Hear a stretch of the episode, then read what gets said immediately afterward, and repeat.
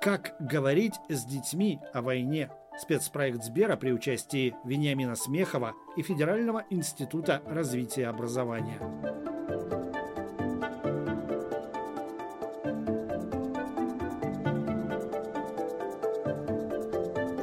Здравствуйте, дорогие слушатели! Меня зовут Эвелина Алиева. Я педагог и психолог.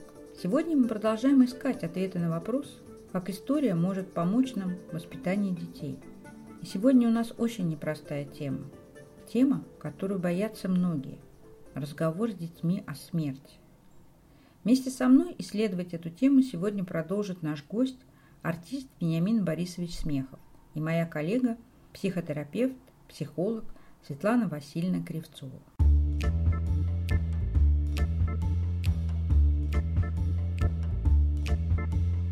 Когда мы говорим о войне, это, конечно, разговор о смерти, а не о жизни. А, войну можно рассматривать сквозь призму героизма, а, самоотверженности и так далее. Но, конечно, здесь речь идет о смерти, о человеческих потерях, а, и в ней вообще нет, мне кажется, ничего про жизнь. Это какие-то совсем... Жизнь и война — это совсем, мне кажется, несовместимые понятия. Отдельного разговора о жизни и смерти вообще не бывает.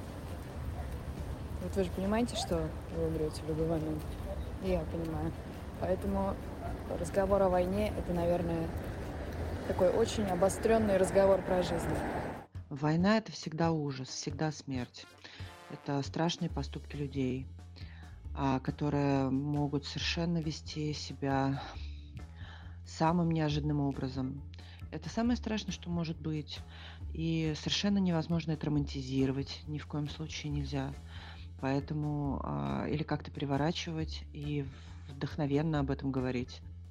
Мне кажется, когда мы говорим о войне, это разговор, конечно, о жизни, но о жизни такой, какой она не должна быть это скорее не про эгей и можем повторить, а разговор про то, как жить не надо, как не должно повториться, э, история про то, как не надо жить. И в этом смысле, конечно, разговор о жизни. Вениамин Борисович, вот мы прослушали высказывания людей случайных на улице по поводу жизни и смерти и разговора о войне, что побуждает больше всего, какую тему затрагивать. И видите, опять же, разнополярность наблюдается. Одни говорят, что это однозначно о смерти, другие говорят о жизни, которая во время войны и которая в наше время не должна повториться. И многие а, философы, психологи, ученые говорили о том, что вообще тема смерти, она настолько табуирована, что мы живем так, как будто вообще смерти нет в нашей жизни. Почему-то только война нас оправдывает в том, что появляется смерть в нашем лексиконе, в нашей жизни, и мы начинаем об этом говорить. Эва, простите, да. мы разговариваем э, с вами сегодня в в странную эпоху военнообразующей пандемии, как можно сказать.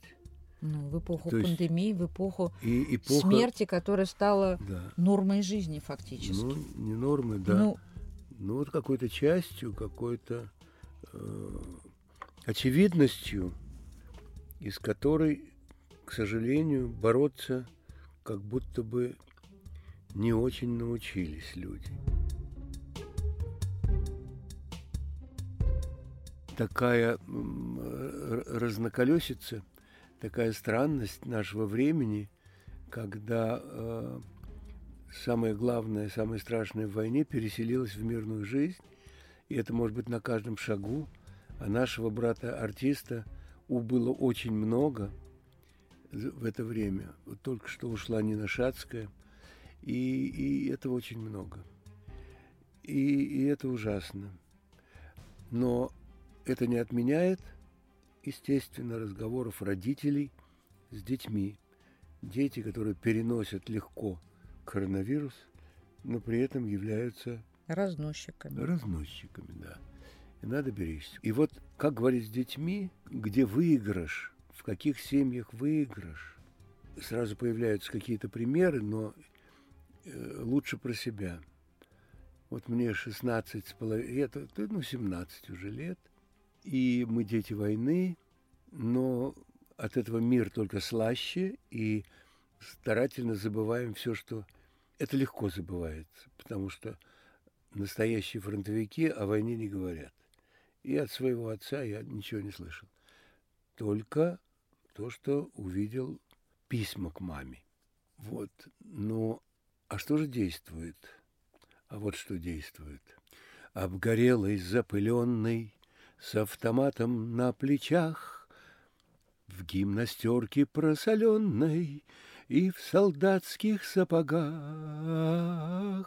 Сколько верст прошел я по земле, но, несмотря что путь далек, Верил я, что помнишь ты обо мне, и сам тебя забыть не смог. Это какой-то фронтовик. Это переселилось в жизнь одного из моих однокурсников. И это стало любимой песней всего курса. Вот я говорю, у меня мурашки, у вас нет, потому что это написано на войне. Это сильнее любой агитации и пропаганды.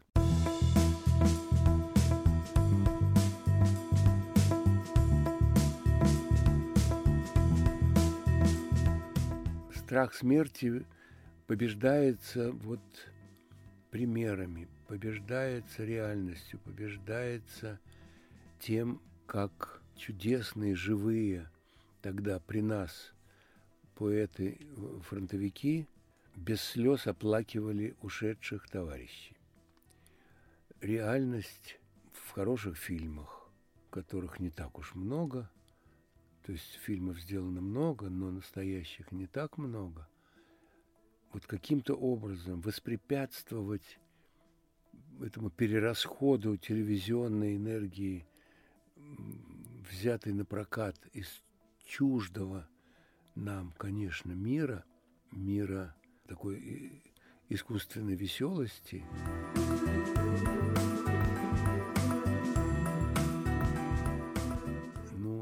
игровая стихия – которая, э, значит, превращает на моих глазах внука моего в строителя. Приходит Лего, и он строит. Скорость, с которой он все выстраивает, даже самые забубенные, трудные, невероятные. Это страсть к миру, это страсть к... Созиданию, строительству, К да? естественности. А война – это не естественность. Война – это инвалиды, Потому что умерло много людей, это да, это звучит, но для детей это не звучит, это только слова. А вот реальность инвалидов или рассказ о том, как человек без рук, без ног что-то творит чудеса, в зубах держа перо и рисуя. Ну вот какая-то такая, может быть, но я боюсь, что я, я плохой Здесь советчик, только размышлятель. Но здесь же, Вениамин Борисович, не совет важен, а важно вот это отношение. В моем детстве была очень развита ритуальная культура обхождения с потерями. И это была какая-то советская, может быть, вот э, традиция. Мы часто ходили вместе со взрослыми на кладбище по всяким дням, которые общепринятые были, типа Маевок, родительские дни, Пасха. А, ну Это и... здесь был? Это было в городе Баку, в том самом многонациональном, мультикультурном, таком, знаете, плавильном котле в хорошем смысле этого слова, и там все было смешано. И я помню мои походы на кладбище и вопросы, которые я задавала все время взрослым. А это кто? А почему вот на нашем участке, а почему он умер молодым, а что случилось. И я помню, знаете, Вениамин Ильич, одну могилу, где были три э, памятника, на которых э, на двух была дата рождения и смерти, а на третьем только дата рождения. Mm. И мне родители рассказали, что это семья, и мать осталась одна. И умер и муж, и умер и сын. И каждый раз, приходя на это кладбище, я бегала туда проверить, появилась эта дата смерти. И когда я ее не находила, я радовалась, что она жива. А когда я выросла, я вдруг, знаете, по-другому подумала, а как вот она жила без них? При жизни поставить себе вот этот маленький памятник. И я думаю, что вот это вот прочувствование мое этой потери вообще не только семейной, но и какой-то вот этой вселенской, оно дало мне возможность осознать, а, что не надо бояться смерти. Это такой же естественный процесс, как и рождение. И вот это вот, когда мое собственное раздумие в детстве, мне было всего 7 лет, я три дня ночами на эту тему думала. Почему-то было очень неудобно и как-то мне было неловко спросить родителей. Ну, не было какого-то такого церковного воспитания, образования. И я вот сама себе придумала фразу, которую я потом рассказала всем своим подругам.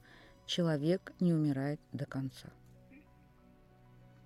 И когда 30 лет спустя мой ребенок, семилетний, ночью плакал, и я подошла и спрашивала, что ты плачешь? Я же умру. Я говорю, в смысле? Мы все когда-нибудь умрем. Я вдруг понял, что рано или поздно это произойдет. я начала смеяться. Он говорит, нельзя смеяться над такими серьезными вопросами. Я говорю, так я просто смеюсь от того, что ты переживаешь то, что пережила я. И я ему рассказала вот этот свой трехдневный опыт, свои размышления и вот этот свой вывод. И вы знаете, мы разговаривали с ним до утра, обнявшись. И это была такая, знаете, экзистенциальная история наша общая. Я не знаю, способен ли каждый родитель на это, способен ли каждый взрослый на это. Но мне кажется, что прелесть в том, чтобы не обходить вот эти острые углы, а находить в себе силы и время сесть и поговорить Почему со своим ребенком. Почему-то кажется, Эва, что э, это похоже на тотальное убывание нормы в отношениях родителей на, и не только на эту тему, но э, просто в коммуникациях, в прямых, в теплых, в эмоциональных. А, а знаешь, как у меня было?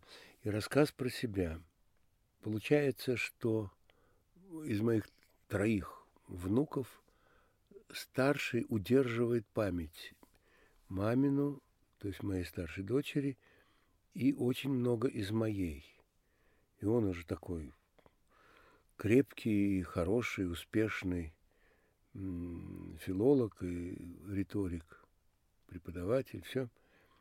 Но ему каждый раз хочется прийти ко мне, вот он был сейчас на прямой речи, и э, отозвался, не, не хваля, а действительно передавая эту эмоцию э, удержания памяти какой-то. Вот. Мне кажется, что это может быть даже сигналом к тому, чтобы как-то влиять через, э, через нашу работу, актерскую или театральную, на э, новые поколения родителей. Нельзя сбегать нельзя прогуливать родительские уроки воздействия на детей. Прямо в самую точку, вы знаете, вы меня прямо и это происходит, самое сердце. И это происходит безусловно. А, а дети готовы, готовы воспринимать все, что угодно. Опять я сейчас вспоминаю мальчика э, Макара. Он ленился, как полагается – у, у дочери, у Алики не хватало времени, потому что важнее всего было удержать это, это на ее плечах был дом, она без мужа. И это все осознанно, все так, но времени нет. И поэтому конфликты в переломный возраст со старшим, а потом обернулись наоборот, любовью и пониманием, и он теперь с отличием там заканчивает уже Плехановку, а, а с младшим было так, что я упорно, когда мы встречались, редко. Это еще причина сегодняшних затруднений, что сегодня э, проще по телефону, а на самом деле это сложность. И э, просто раскачиваясь где-то там у них э, на даче, я ему читал какие-то стихи и видел, как он быстро выучивает. А что вспоминается больше всего? А больше всего, оказывается, это Межеров. Тишайший снегопад, дверьми обидно хлопать, Посередине дня в столице, как в селе, Тишайший снегопад, закутавшийся в хлопья, В обувке пуховой проходит по земле.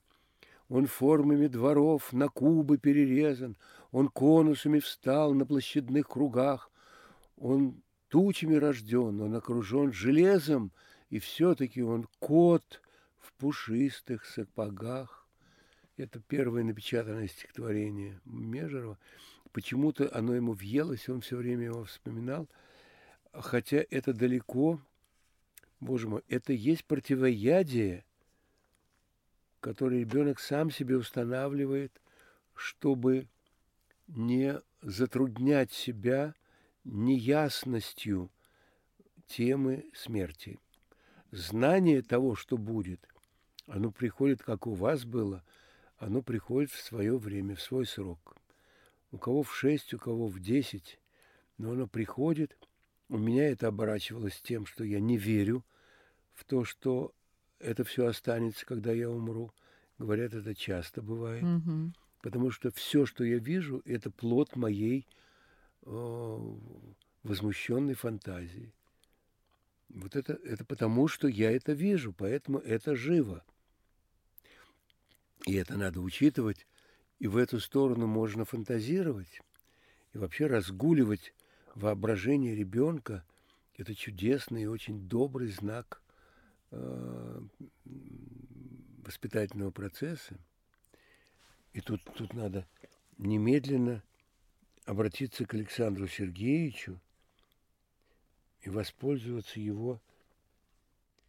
Блажен, кто с молоду был молод, блажен, кто вовремя созрел, кто постепенно жизни холод с летами вытерпеть умел, кто странным снам не предавался — кто черни светской не чуждался, кто в 20 лет был франт или хват, а в 30 выгодно женат и так далее. Но самое главное все-таки, блажен, кто с молоду был молод, блажен, кто вовремя созрел, кто постепенно жизни ход. И этому надо учить учителей, чтобы они учили детей, что все вовремя, вот, и смерть придет вовремя. Да, это правда. Ну, а учителям, понимаете, сейчас в том процессе, который на самом деле происходит, э, попытках разграничить обязанности учительства и родительства, мне кажется, это не очень э, такой, я бы сказала... Верный путь. Да, верный путь, потому что... Потому что преподаватели до того, как надо звонить, звонить врачу, надо звонить родителям. Это, это самый верный путь. А там, конечно, жалобы родителей, а куда же я? А меня дома, а я с утра, а меня нету. Вся надежда на вас. И спихивают все на школу. А школа это, это тоже немощь. Еще и потому, что, как и вся культура, оно в, бюджетном отношении на предпоследнем месте. Ну и плюс еще нацеленность больше не на какой-то эмоциональный такой отклик ребенка, а на результат. Поэтому они между такими крайностями, понимаете, что главнее? Эмоции, эмоциональный интеллект или интеллект, предметные учебные результаты и так далее и тому подобное. Поэтому очень тяжело в этом плане. Но мы должны понять, что ребенку надо помочь ощущать вот это чувство близости с другой, создавать ему вот эти вот поля, атмосферу доверия, как, как вот это делать. И в этой атмосфере уже можно говорить на любые сложные темы.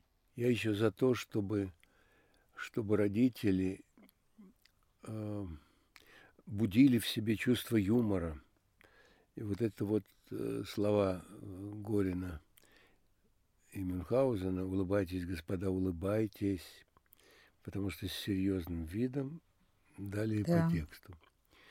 И, и, И это помогает даже в разговоре о смерти, потому что радует в великой книге Александра Трифоновича Твардовского Василий Теркин то, что никуда без юмора.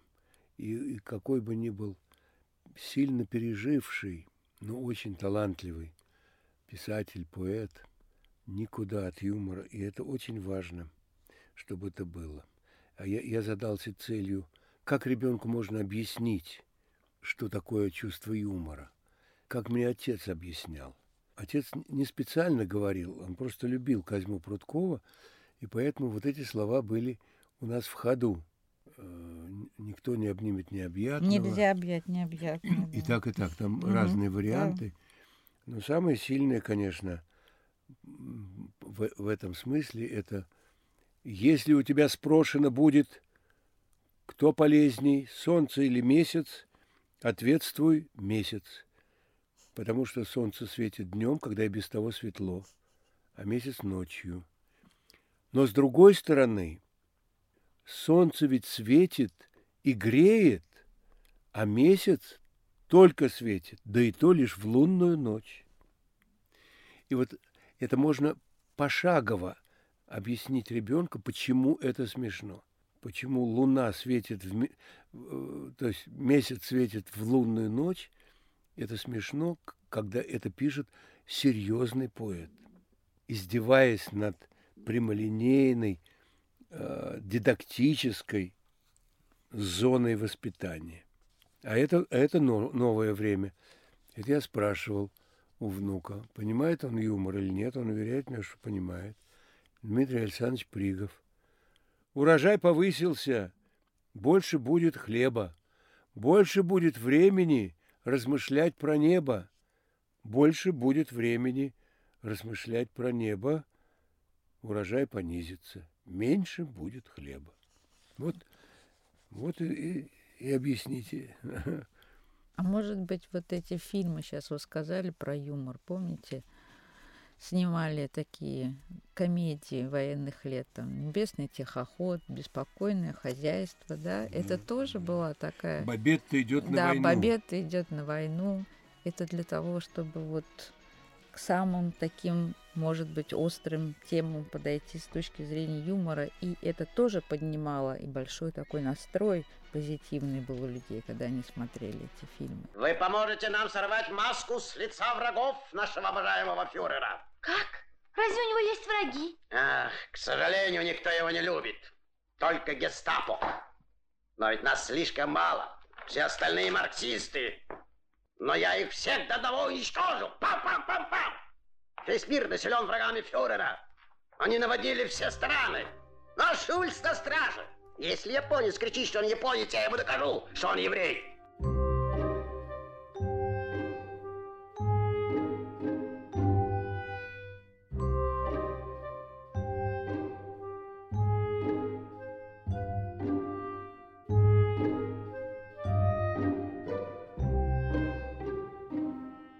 как Михаил Аркадьевич Светлов произнес в больнице, узнав все-таки диагноз, э, записка домой жене.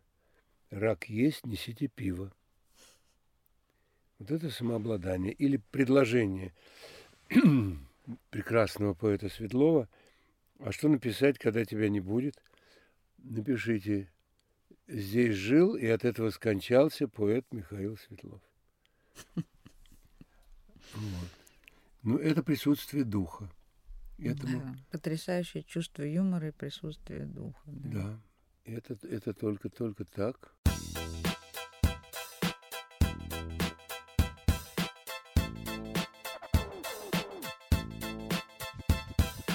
Честность, открытость, присутствие духа и юмор – Таковы советы Вениамина Борисовича для нас с вами и для самого себя. Но что думает по этому поводу практикующий психотерапевт? Правы ли мы? Слово Светлане Кривцовой, автору книги «Искусство понимать ребенка». Светлана Васильевна, а такой вот деликатный вопрос и деликатная тема разговор о смерти. Вот мы говорили, что в пять лет уже у ребенка есть потребность узнать, кто я. А вот этот кризис, когда наступает вот, страх смерти, и родитель не всегда понимает, не всегда чувствует, когда у ребенка вот этот момент. А ребенок это переживает. Это я даже по своему личному опыту знаю. Mm-hmm. И мне было стыдно спросить вообще про это. Mm-hmm. И как вот родителю в этот момент, как его найти, опознать, и как с ребенком выстраивать вот разговор на эту тему. Потому что когда мы говорим об истории, семьи, страны и о войне, mm-hmm. понятно, что темы смерти, жизни, они все переплетены. Угу. Вот как вот это вот не упустить момент, чтобы потом не травматизировать ребенка? Я думаю, что у детей нет кризисов. Ну, во всяком случае, до подросткового возраста, да, они живут очень естественно. У них бывают проблемы, плохое настроение, да, как бы они могут себя эм, плохо чувствовать, но кризис предполагает хороший уровень рефлексии. А кризис есть у родителей, которые боятся этой темы. Э, тема смерти – естественная тема. Но, конечно, когда я родителей растет и укрепляется на протяжении жизни, то все более и более взаимоисключающие переживания это я может интегрировать во что-то целостное. И, наверное, предельная, самая сложная задачка, да, там, со множеством звездочек, как в этом задачнике жизни, это задача о том, во что может быть интегрировано то, что я так люблю жизнь и так хочу жить, и то, что я, в общем, смертен и должен умереть. Это, наверное, самая сложная задачка в задачнике жизни. И люди, в общем, мы знаем, решают ее постепенно, и когда они подходят к зрелому возрасту, к старческому возрасту, сама физиология помогает им как-то это решать. Они немного устают уже жить. А с другой стороны, это весь опыт интеграции, вот это сильное я, которое не тренированное, не станет сильным. Да? То есть сколько ты решил жизненных задач, сколько ты конфликтов э, мирным способом решил, чтобы и волки были сыты, и овцы целые, никого не обидеть, и все-таки себя не забыть. Вот это вот все эти ежедневные задачи подводят к этому, потому что все-таки это тема смерти, да, это действительно естественное завершение жизни. Было бы странно жить вечно. Тема смерти – это всегда вопрос о том, успел ли я уже нажиться. Я уже пережил что-то хорошее, сделал что-то хорошее. Конечно, эта тема появляется не ранее пяти лет, потому что физиология детского мозга да, устроена таким образом. Мозг растет. Но до, до пяти лет а, средний ребенок Э, может испытывать за раз только одну чистую эмоцию. Поэтому дети устроены очень просто. Сейчас они тебя подбегают обнимать, мамочка, я тебя люблю. Через минуту они говорят, ты плохая, чужая тетя, я не хочу с тобой Уходи. дружить. Уходи. И, и тут же снова там. И, то есть за раз одно чувство. После пяти лет впервые появляется вот это вот первое проявление интегрирующей функции «я». Появляется интегрированное переживание. Какое? – Например, я люблю маму, но иногда мы с ней ругаемся. Вот это интегрированное переживание. Оно э, как бы мирно уживаются два вот эти в одном. Да? Не, не меняя своей сути, но все-таки как-то они умудряются э, дать вот это вот так тоже можно. Да, вот так тоже можно. И когда мы говорим о смерти, мы только можем говорить с ребенком, который уже способен – к интегрированным переживаниям. Потому что разговор о смерти – это одновременно разговор о жизни, да, о том, ради чего мне жить. Но как не растеряться родителю, когда его среди ночи будет ребенок со словами сквозь слезы, что мама, я не хочу умирать. Угу. Вот что вот делать родителю ну, в этот момент? Я понимаю, можно его ну, как успокоить. Что делать? Нет, можно там... спросить, тебе сон приснился. Расскажи. И в этом сне мы послушаем, и он это расскажет, сидя у вас на руках, да, в ваших объятиях. И, может быть, просто пересказанный, да, с разделенным чувством, когда мама еще скажет, и в этот момент ты очень испугалась, и так далее, и так далее. Вот в этот момент ребенок почувствует, что да, могут быть страшные сны, но мама все равно любит меня. И так можно жить, в жизни могут быть теневые стороны, вот этот вот неприятный, как, как теневая сторона Луны, да, обратная сторона Луны, также и у светлой прекрасной жизни есть теневая сторона. Обычно в кошмарах детям снится что-то, что они пока не могут интегрировать. И поэтому, может быть, родителям неплохо было бы повнимательнее послушать, о чем сон. Он точно отображает, как правило, да, ту проблему, которая существует сейчас у ребенка в отношениях с этим родителем. Ну, а если плохо получается, можно обратиться к специалисту. К специалисту, да, это совсем не сложно. Сейчас очень много специалистов такого рода, слава богу, помогающих интегрировать и тем самым решить проблемы.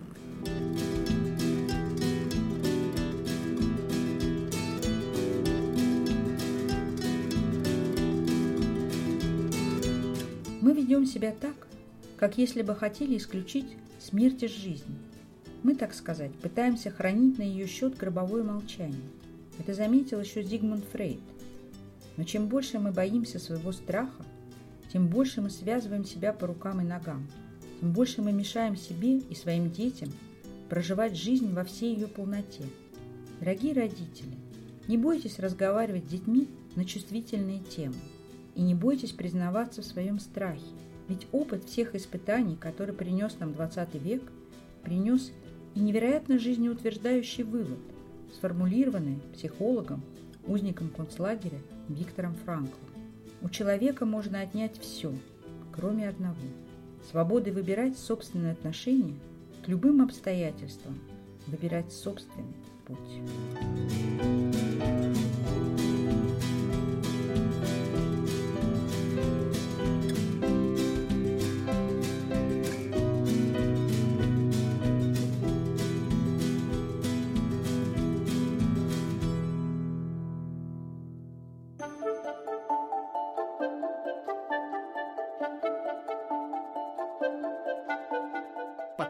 Создан по инициативе и при поддержке программы «Сбер для детей и родителей» Дирекции по развитию корпоративной культуры Сбера и Сберзвука.